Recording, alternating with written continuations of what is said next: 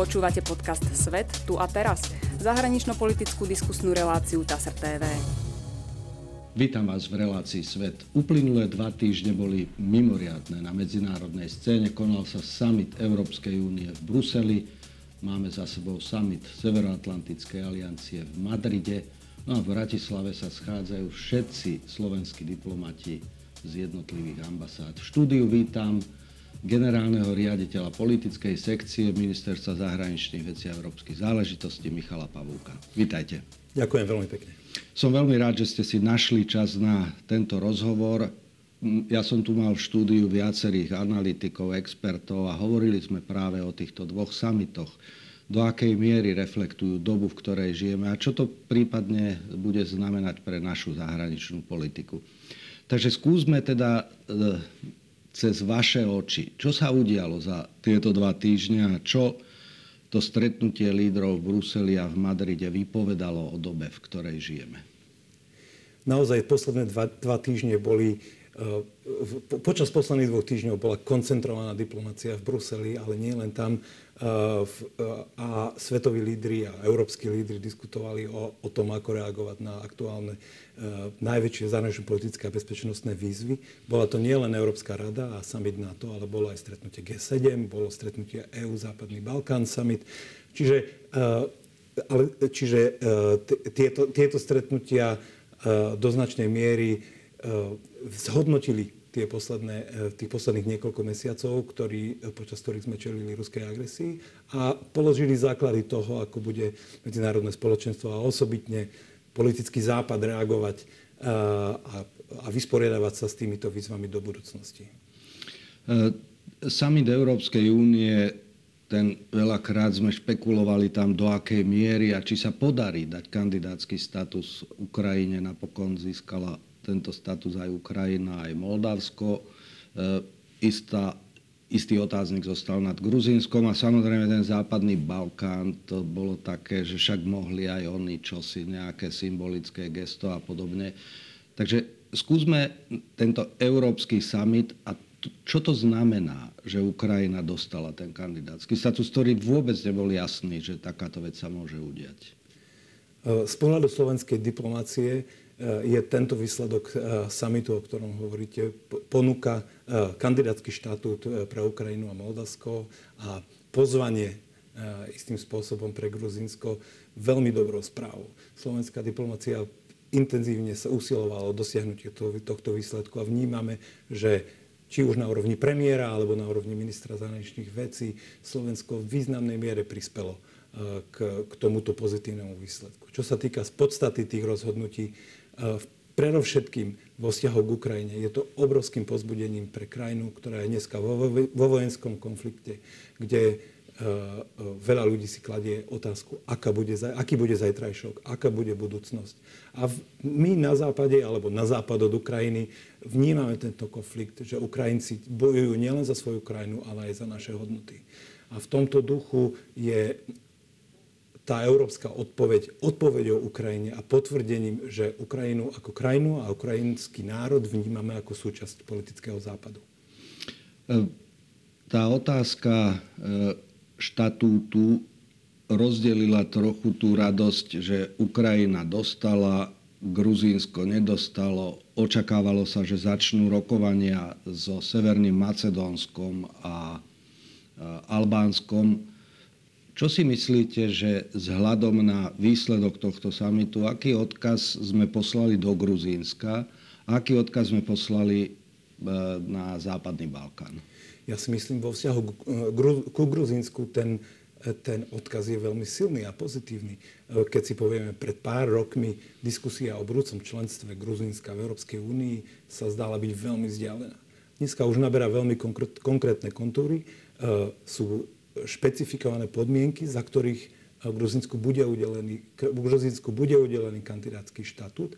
To znamená, pokiaľ vláda a obyvateľe Gruzinska odpovedia na túto pozvanie tým správnym spôsobom a potvrdia doterajšie smerovanie Gruzinska smerom do európskych a mm-hmm. euroatlantických štruktúr, myslím si, že aj odpoveď na strane Európskej únie bude pozitívna. Samozrejme, ten proces je dlhý, tých krokov je veľmi veľa ale tak Gruzinsko nebude jediná krajina, ktorá sa s tým bude musieť vysporiadať. Čo sa týka Západného Balkánu, počas celých rozhovorov ohľadne myšlienky alebo potenciálneho udelenia kandidátskeho štatútu týmto krajinám sme zdôrazňovali, že z pohľadu Slovenska je diskusia o kandidátskom štú, e, štatúte pre Ukrajinu a Moldavsko a Gruzinsko nielen o týchto krajinách, nielen o krajinách východného partnerstva, ale vnímame to ako impuls pre celý, celý, e, celý proces rozširovania, osobitne na Západnom Balkáne. Veď Slovensko roky e, Jasne. stálo za krajinami Západného Balkánu a usilovali sme sa vysvetľovať našim západným partnerom, prečo integrácia je, je dôležitá a pomáhať krajinám na Balkáne, aby dokázali plniť príslušné kritériá. V tomto budeme pokračovať.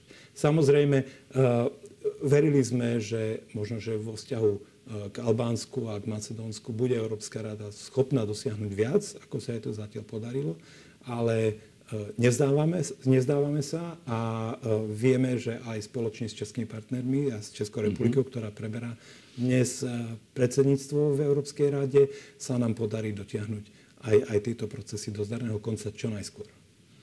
Nezanedbali sme čosi v dialogu s Bulharskom, ktoré blokovalo práve tú otázku otvorenia rozhovorov, čo sa týka začatia rozhovorov so Severným Macedónskom? Tá komunikácia s Bulharskom bola veľmi intenzívna na mnohých úrovniach. A v tých posledných týždňoch to bolo predovšetkým na úrovni francúzského predsedníctva, ale predtým aj v Rade e, na stretnutiach ministrov zahraničných vecí. Minister Korčok veľmi dôrazne a veľmi otvorene hovoril o potrebe pohnúť Macedónsko a Albánsko v predpristupovom procese. Aj bilaterálne sme využívali všetky príležitosti na to, aby sme hovorili tak s Macedo- severomacedónskymi aj s bulharskými partnermi a e, pokúša, pozbudili ich k tomu, aby, aby dokázali nájsť kompromisy, ktoré umožnia uh, Severnému Macedónsku sa pohnúť vpred. Mm-hmm. Samozrejme pri rešpektovaní tých realít, ktoré, Jasne. politické reality v, Bulharsku. A, a napriek tomu, že, že ako som spomínal, sme verili, že ten výsledok bude lepší, určite to nie je pre nikoho koniec prístupového mm-hmm. procesu. E, posuňme sa k samitu v Madride. Jedna z tých vecí, ktorá vysela vo vzduchu, či sa to podarí alebo nepodarí, bola otázka členstva, o ktoré požiadalo Švédsko a Fínsko, doteraz neutrálne krajiny. Napokon došlo ešte v zásade pred štartom celého samitu k prekvapujúcemu rozhodnutiu e, alebo k zmene postoja e, tureckého prezidenta v čom to bolo, že to takto bolo takmer zaseknuté a ešte predvečer tu sa to napokon takto takýmto happy endom nejak skončilo? happy endy máme radi, takže v každom prípade sa, sa, sa, na, to, sa na to nestiažujeme, eh, že to takto skončilo. Z nášho pohľadu je pristúpenie, alebo budúce pristúpenie Švedska a Fínska významným príspevkom k posilneniu bezpečnosti uh, aliancie a Európy ako, ako takej. Uh, ono to možno, že nebolo až tak úplne prekvapujúce, pretože pred tomu rozhodnutiu predchádzali naozaj hodiny e, rokovaní a, a množstvo ciest, osobitne od partnerov zo Švedska, Fínska, ale aj ďalších uh, našich spojencov, ktorí komunikovali medzi týmito uh, predstaviteľmi týchto troch krajín a snažili sa ich priviesť ku kompromisu. To sa nakoniec podarilo. Tieto tri krajiny podpísali spoločný dokument, v ktorom sa dohodli na plnenie istých, istých podmienok a výsledkom toho je, že teda Turecko súhlasilo s pristúpením Švedska a Fínska. Keďže všetky, ostatné krajiny pristúpenie týchto krajín pod, podporovali, tak týmto je tá otázka vyriešená. A na budúci týždeň dojde teda k podpisu prístupových protokolov, na čo bude teda nasledovať už participácia Švedska a Fínska na rokovaniach na to ako, ako pozorovateľia zatiaľ. Či kedy budú stýčené tieto dve nové vlajky pred centrálou NATO? Ešte musí nasledovať proces ratifikácie, ale s ohľadom na to, aká široká podpora v tejto chvíli uh, pristúpenie Švedska a Fínska je, tak neočakávame, že to bude trvať neprimerane dlho. Čiže myslíte, že na jeseň tohto roku alebo nejaký rámec technicky, že koľko to asi môže trvať? Lebo všetko toto je v takom zrychlenom konaní vzhľadom na špecifickú dobu, ktorej žijeme a pripravenosť týchto dvoch krajín. Veril by som tomu, chcel by som tomu veriť, aby to bolo na jeseň. Tieto procesy vždy trvajú, lebo to musí ísť do, do národných parlamentov a tak ďalej. Tam sú tie formal, formality, sú, sú, môžu proces trošička naťahovať a keďže ide o celý desiatky krajín, 30 krajín, tak, tak uh, veríme, že áno, ale, ale spoliehať sa na to úplne mm-hmm. nedá. Môže byť za tým, moja teória trochu je, že tuto sa ukázala sila severskej diplomacie. Pretože Švédsko, Fínsko, dlhodobo neutrálne krajiny má množstvo diplomatov, ktorí vyjednali spústu vecí už vo svete. Jens Stoltenberg, generálny tajomník NATO, je bývalý norský e, premiér. Do akej miery mohla kvalita diplomácie týchto krajín prispieť k tomu, že Turecko napokon takýmto spôsobom zmenilo rozhodnutie? Lebo to, čo hovoril prezident Erdoğan pred samitom, vyzeralo tak, že toto budú dosť ťažké a dlhé rokovania. Tak v, v, vo všetky, v každých rokovaniach na začiatku otvo, máte otváraciu pozíciu a potom sa s ňou pracujete, že myslím si, že aj prezident Erdoğan týmto spôsobom uh, nastavil to, to, to východisko rokovania pomerne tvrdo. A určite švédsky a fínsky kolegovia patria medzi špičku v diplomatickom, diplomatickom svete, čiže zvládli ten, tie rokovania a ten celý ten proces veľmi, veľmi dobre, tak ako sme očakávali, ale myslím, že svoje tu zohrala skutočnosť zapojenie generálneho tajomníka, mm. ako ste spomínali, ale aj ostatných partnerov. Čiže z môjho pohľadu je to aj troška, je tento pozitívny výsledok troška aj demonstráciou schopnosti eh, aliancie spoločne za zatvornými dverami potiahnuť tie správne páky a slačiť tie správne knoflíky, aby sme nakoniec dospeli k rozhodnutiu, ktoré je prospešné z hľadiska celej aliancie. Takže oba samity za nami. Eh, Európska únia ukázala jednotu a dosiahla spústu pozitívnych výsledkov. Krajiny 30 štátov Severoatlantickej aliancie reprezentujúce takmer miliardu obyvateľov dosiahli prelomové výsledky. Prijala sa, prijal sa základný dokument, ktorý predurčuje vývoj na nadchádzajúcich 10 rokov. Čiže z tohoto hľadiska možno asi povedať, že stav v EÚ, NATO a spolupráca medzi EÚ a NATO je na top úrovni, prípadne kde sú ešte otvorené miesta pre približovanie a spoluprácu medzi týmito dvoma organizáciami?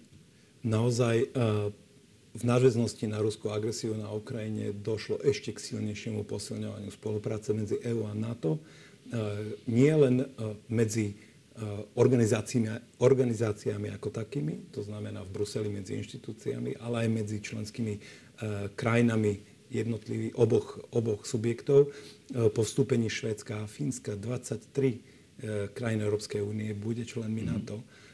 Čiže to prekrytie EÚ NATO čo z hľadiska teritoria sa, sa naozaj e, zväčšuje a už je to len veľmi malé percento obyvateľstva EÚ, ktoré nie je poddažníkom na to v, tej, v tejto chvíli. Je to prirodzené a e, minister Korčok o tom veľmi často hovorí, e, ako ruská agresia zjednotila politický západ a, a a to, a to vníma ako jeden z najväčších príspevkov prezidenta Putina mm-hmm. na konsolidáciu bezpečnosti a spolupráce v Európe. Čiže z tohto pohľadu EÚ a NATO má, tá, tá spolupráca má, má jasný trend, sú tam veľmi konkrétne konkrétne projekty spolupráce. Sú veci, v ktorých Európska únia je lepšie, je, je tým správnejším nástrojom na riešenie aj bezpečnostných otázok, sú tzv. vojenská mobilita, kedy potrebujeme zaistiť, aby bola civilná infraštruktúra schopná transportovať vojenské zariadenia. A to je viac otázka EÚ ako, mm-hmm. ako, ako NATO. Tento rok, alebo na tomto samite sme nemali spoločné vyhlásenie alebo spoločnú deklaráciu EÚ-NATO, ale, ale boli, zastupcovia Európskej únie sa zúčastnili samitu, bola spoločná večera EÚ-NATO a tá spolupráca do budúcna je nastavená veľmi, veľmi, veľmi silno, veľmi tým správnym smerom. Mňa zaujalo, že Vladimír Putin, ktorý hodil rukavicu celému západu, e, si pamätám e, začiatkom roka v marci v e, relácii Hlboká online, kde ste aj vy vystúpili, ste hovorili, že Vladimír Putin hrá vabank. Vabank voči Ukrajine, vabank voči Európe, ale vabank aj voči svojim občanom. Do akej miery si myslíte, že po týchto samitoch ruská diplomacia, ruská snaha dosahovať ciele, ktoré si stanovila tento rok, narazila, tak povediac, a do akej miery oni ešte majú vôbec manevrovací priestor pre vyjednávanie so Západom? Želali by sme si, aby, aby chceli vyjednávať, ale Rus, ruské vedenie sa dneska sústredí na realizáciu toho konfliktu na Ukrajine, vojenskej agresie. A dokiaľ Rusko chce bojovať, dovtedy tá vojna bude, bude trvať. Počul som niekde veľmi, veľmi dobrú vetu, ktorá sa mi veľmi páčila, ktorá povedala, keď Rusko prestane bojovať, skončí vojna, keď Ukrajina prestane bojovať, skončí Ukrajina. Mm. A z tohto pohľadu eh, je veľká miera zodpovednosti za to, a ktorým smerom budeme pokračovať a ktorým smerom bude tá situácia na, eh, na Ukrajine pokračovať v rukách ruského vedenia. My sa snažíme zväč- zvýšiť náklady eh, a priviesť Moskvu k rozhodnutiu, že nemá zmysel pokračovať ďalej, ale za, za nich sa rozhodnúť, za nich sa rozhodnúť nevieme. V tom dokumente Severoatlantickej aliancie sa hovorí, že Rusko je hlavná hrozba. E, dlhú dobu sme si nahovárali, že Rusko je strategický partner, Rusko je to a Rusko je ono. Tentokrát Rusko bolo pomenované ako tá najväčšia hrozba. Čo toto pre diplomáciu znamená? Čiže máme dočinenia s krajinou, s ktorou teraz po vstupe Fínska do Severoatlantickej aliancie bude mať na to vyše 1300 kilometrov hranicu. Predtým to nebolo. To znamená, že e, ten cieľ, ktorý Putin mal, aby zabránil šíreniu NATO smerom na východ, sa paradoxne e, NATO k nemu priblížilo cez západ. E, do akej miery toto ovplyvní premyšľanie a tvorbu stratégií v rámci krajín Európskej únie a Severoatlantickej aliancie? Už ovplyvňuje, alebo už ovplyvnilo Eh, práve ten dokument, o ktorom ste hovorili, ktorý prijal summit NATO, nová strategická koncepcia, veľmi jasne hovorí o tom, že Rusko je najväčšou hrozbou eh, bezpečnosti transatlantického priestoru. A v tomto duchu táto identifikácia umožňuje potom eh, organizácii NATO aj ostatným člen, členským krajinám, aj jej členským krajinám sústrediť svoje úsilie, či už finančné, personálne, politické, služieb, informačných služieb na, ten, na elimináciu tejto hrozby a na vybudovanie alebo posilnenie kapacít odpovedať na prípadné ohrozenia z tejto, v tomto smere. Čiže táto identifikácia nie je len taká nejakým spôsobom symbolická, alebo že by chcela niekoho dráždiť, ale má veľmi konkrétne dôsledky pre aktivity, na ktoré potom už mm-hmm. organizácie alebo krajiny samotné nasledujú doma a vykonávajú potom spoločne aj. Pred samotnou inváziou 24. februára sme si stále hovorili, že ale predsa do takého toho, čo si nemôže ísť. Po druhej svetovej vojne Európa si vytvorila e, štruktúry, celý helsinský proces, e, OBZ a je tu OSN a, a tak ďalej a tak ďalej, že je dostatočné množstvo multilaterálnych mechanizmov, ktoré zabránia, aby na európskom kontinente vypukol vojenský konflikt. No a ten tu máme. Už začal 5. mesiac tohoto konfliktu.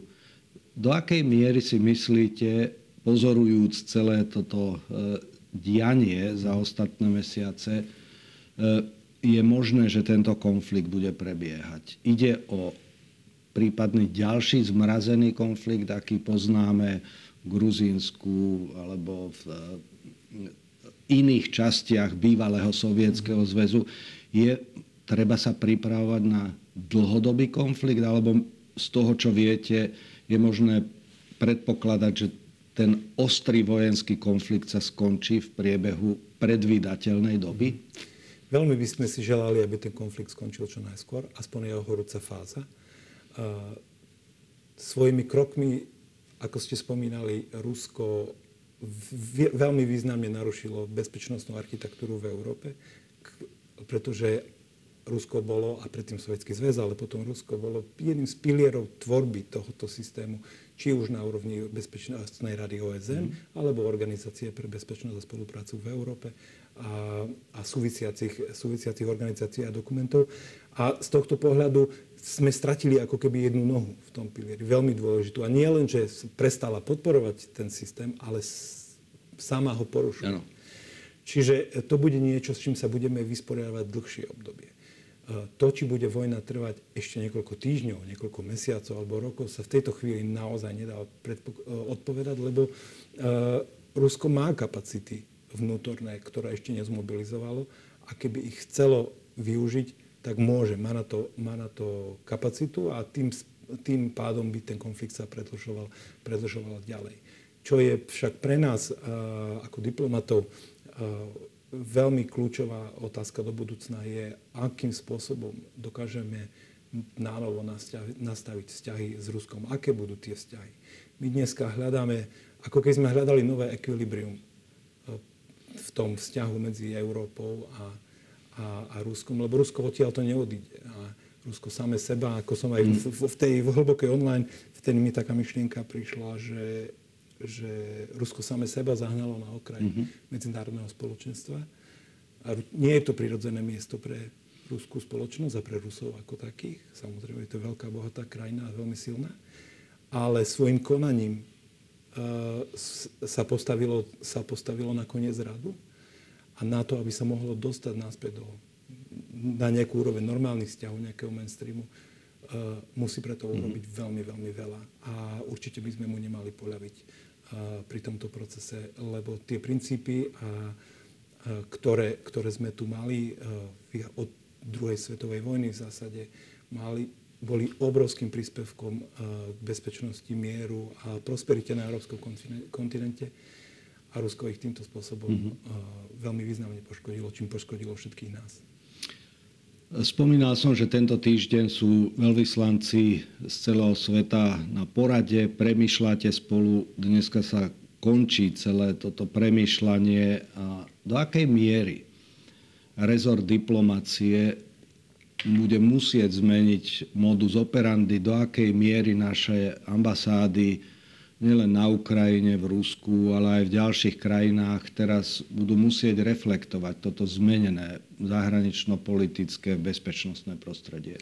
Samozrejme, e, ambasády v krajinách, ktoré sú priamo dotknuté konfliktom, čiže či už naša ambasáda v Kieve, generálny konzulát v Užhorode, alebo teda naša ambasáda v Moskve a generálny konzulát v Peterburgu, sú prirodzene v iných režimoch e, v tejto chvíli, pracujú v iných režimoch. V Kieve nemáme konzulárnu službu, e, ktorú pokrývame len e, z Užhorodu v tejto chvíli.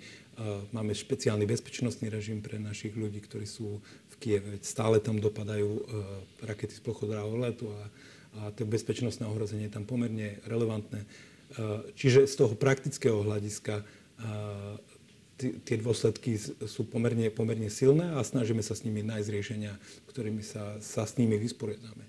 Samozrejme v tej politickej rovine je to zase niečo úplne iné. Náš veľmi blízky a hlboký vzťah s Ukrajinou, e, veľmi časté kontakty na prezidentskej úrovni, na premiérskej úrovni, na úrovni ministrov zahraničných vecí, ďalších ministrov, e, cesty e, do, do Kieva spôsobujú, že naša ambasáda v Kieve je naozaj veľmi aktívna, napriek tomu, že to je iba iba jednotky ľudí mm-hmm. sú tam na, na mieste a pracujú veľmi úzko s ukrajinskou administratívou. Na druhej strane tie vzťahy v Moskve sú veľmi oslabené, ochladené. Dávame si pozor na bezpečnostné veci samozrejme v tomto, v tomto kontexte. A, a, čiže týmto spôsobom reflektujeme a spolupracujeme s našimi partnermi z EÚ, mm-hmm. ostatnými členskými krajinami pri analyzovaní situácie a informovaní, pardon, informovaní domov. E, na čo sa týka krajín mimo bezprostredného územia Ukrajiny a, a Ruska, tam tie, tie úlohy a ciele sa samozrejme veľmi, e, veľmi intenzívne prispôsobujú tejto zmenenej situácii. Spomínali ste, máme nové, nové výzvy súvisiace e, so, s potravinovou bezpečnosťou, s rastom cien potravín, E, s rastom cien energií, e, ktoré, ktoré vplývajú na vnímanie tých krajín na tento konflikt, na sankcie, na to, čo robí Európa. A, veľ, a v tom európskom kontexte a slovenská diplomácia k tomu chce veľmi intenzívne prispievať, je, je veľkou výzvou dneska vysvetľovať v juhovýchodnej Ázii, v Afrike, v Latinskej Amerike, celý konflikt, náš postoj k nemu, e, význam jednoty medzinárodného spoločenstva a zároveň aj sa snažíme pomáhať krajinám, ktoré sú najviac mm-hmm. zasiahnuté e, potravinovými otázkami e, dodávok potravín, aby sme im pomohli nejak sa do, k potravinám dostať. Európska únia prijala niekoľko rozhodnutí o financovaní, o zjednodušení dodávok pšenice a, a, ďalších, a ďalších komodít. A v neposlednom rade sa usilujeme zariadiť, aby, aby sme dokázali ukrajinské e, obilie dostať e, z Odesy, kde sú, kde sú milióny tón, ale keďže e, Rusko blokuje Čierne more, Ukrajinci ho nevedie vyvážať, čo má samozrejme mm. vplyv potom zase na cenu komodít na celom svete. Ruská diplomácia bola tradične v očiach našich diplomatov považovaná za rozvinutú, efektívnu, to, čo sa stalo za ostatné mesiace, ale ukázalo, že sa zmenila na takú propagandistickú skupinu. V zásade aj e, minister zahraničných vecí Lavrov, keď prehovorí, to je, človek to ťažko vôbec je schopný interpretovať, že takto hovorí diplomat. Napokon nedávno tý rozhovor, čo mal pre BBC, tak z toho vyplynulo, že on v zásade odobruje to, čo sa deje. Nič, Rusko je už raz také do akej miery fungujú teraz ruskí diplomati u nás? Pre mňa sa oni akoby stratili z radaru, k ničomu sa nevyjadrujú. Vy sa stretávate s ruskými diplomatmi teraz tu v Bratislave, ale čo oni robia teraz? Tá komunikácia s nimi veľmi silno ochladla. Spomínate si určite na rozhodnutia, ktoré sme prijali na ministerstve zahraničných vecí ohľadne prítomnosti ruských diplomatov, uh, aj v kontexte informácií, ktoré sme dostali o ich činnosti na Slovensku, ktorá nie je v súlade e, s diplomatickými konvenciami mm. a s viedenským dohovorom. Čiže aj v dôsledku toho došlo k výraznému oslabeniu týchto kontaktov. V zásade kontakty na vysokej diplomatickej úrovni sú minimálne, keď vôbec. Mm. Samozrejme, niektoré praktické veci musíme riešiť a tie bežia, ale v nejakej politickej úrovni, nejaké politické diskusie určite, určite neprebiehajú a pravdu ani nemajú o čom. Myslím, že, že veľmi dobre ste vystihli tú skutočnosť, že pri autorat- čím, čím autoritatívnejší je režim, tým viac sa bohužiaľ diplomácia mení na hlaciu, hlasnú trubu mm. toho režimu, osobitne v kontexte konfliktu, kedy kedy už ide iba o čisté dezinformácie. Bohužiaľ aj to je jedným z dôsledkov eh, tej agresie a ľudia, ktorí mali obrovský rešpekt v medzinárodnom spoločenstve, vrátane ministra Lavrova, si takto ničia svoj kredit. Ale Možno povedať, že od eh, vypuknutia konfliktu stretnutie s ruskými diplomatmi tu v Bratislave sa eliminovalo, alebo musíte niektoré z tých vecí riešiť? Kedy ste vy posledne videli ruského diplomata? Eh, keď sme riešili otázku eh, prítomnosti ruských diplomatov na mhm. Slovensku. No a úplne na záver, tento týždeň okrem porady veľvyslancov, ktorých máme v koľkých krajinách v súčasnosti? V súčasnosti sme prítomní v 64 mm. krajinách a máme 90 zastúpení v týchto, v no, týchto no, krajinách. To je parádna sieť. Ale okrem toho prebieha aj letná škola diplomacie Štefana Osuského, projekt ministra Korčoka už druhý ročník, v rámci ktorého 22 mladých ľudí, nie diplomatov nevyhnutia, ale ľudí, ktorých zaujímajú medzinárodné vzťahy z najrôznejšieho hľadiska a majú možnosť sa počas celého týždňa s profesiou diplomácie, zahraničnej politiky stretávať. Predpokladám, že aj vy ste sa s nimi stretli. E, Aká je generácia týchto ľudí, ktorí nastupujú do profesionálneho života a prípadne aké obavy, nádeje ste vytušili pri stretnutí s nimi? Spomenuli ste, že, že to nie sú naši kolegovia, že sú to študenti. Veríme, že raz budú našimi kolegami, aspoň niektorí z nich, pretože e, táto generácia ľudí, ktorými som mal možnosť sa stretnúť už aj minulý rok a tento rok opäť, som s nimi diskutoval o situácii na Ukrajine ukazuje, ako, ako hlboko majú mladí ľudia zakorenené vo svojich srdciach, vo svojich mysliach hodnoty demokracie, hodnoty spravodlivosti, ľudských práv, právy vlády zákona. Je to veľmi, je to nádej, bola to naozaj veľmi nádejná diskusia pre nás včera keď sme videli, že e, ten potenciál na ďalšiu diplomatickú generáciu tu je veľmi silný. A nakoniec aj ľudia, ktorí sa venujú zahraničnej politike a nevyhnutne nemusia byť v diplomácii, sú obrovským príspevkom e, pre fungovanie našej, našej e, spoločnosti. Mnohí z nich študujú na Slovensko, na Slovensku, viacerí v zahraničí. Je tam, je tam vidieť rôzne tie uhly pohľadov a myslím si, že to je veľmi obohacujúca diskusia pre nich samotných, ale aj pre náš rezort. A nebudem skrývať, že pokukujeme po niektorých z nich ako potenciálnych mm-hmm. stážistoch alebo, alebo proste nejakým iným spôsobom, aby sa zapojili do našej, našej, našej činnosti. A tak sme, tak sme mohli čerpať z tohto potenciálu, ktoré oni v sebe nesú. Tak ďakujem veľmi pekne, že ste prijali pozvanie a mohli sme hovoriť o týchto zásadných témach, ktoré hýbu medzinárodnou scénou, samitoch, ale aj e, reakciou slovenského rezortu diplomácie. Prajem vám pekný záver toho e, týždňa s diplomatmi, ktorý skončí slávnostným koncertom. A zároveň vám prajem pekné prežitie letných mesiacov, kedy diplomati si určite zaslúžia trochu vydýchnuť. Ďakujem. Ďakujem vám veľmi pekne aj ja. Prajem príjemný deň.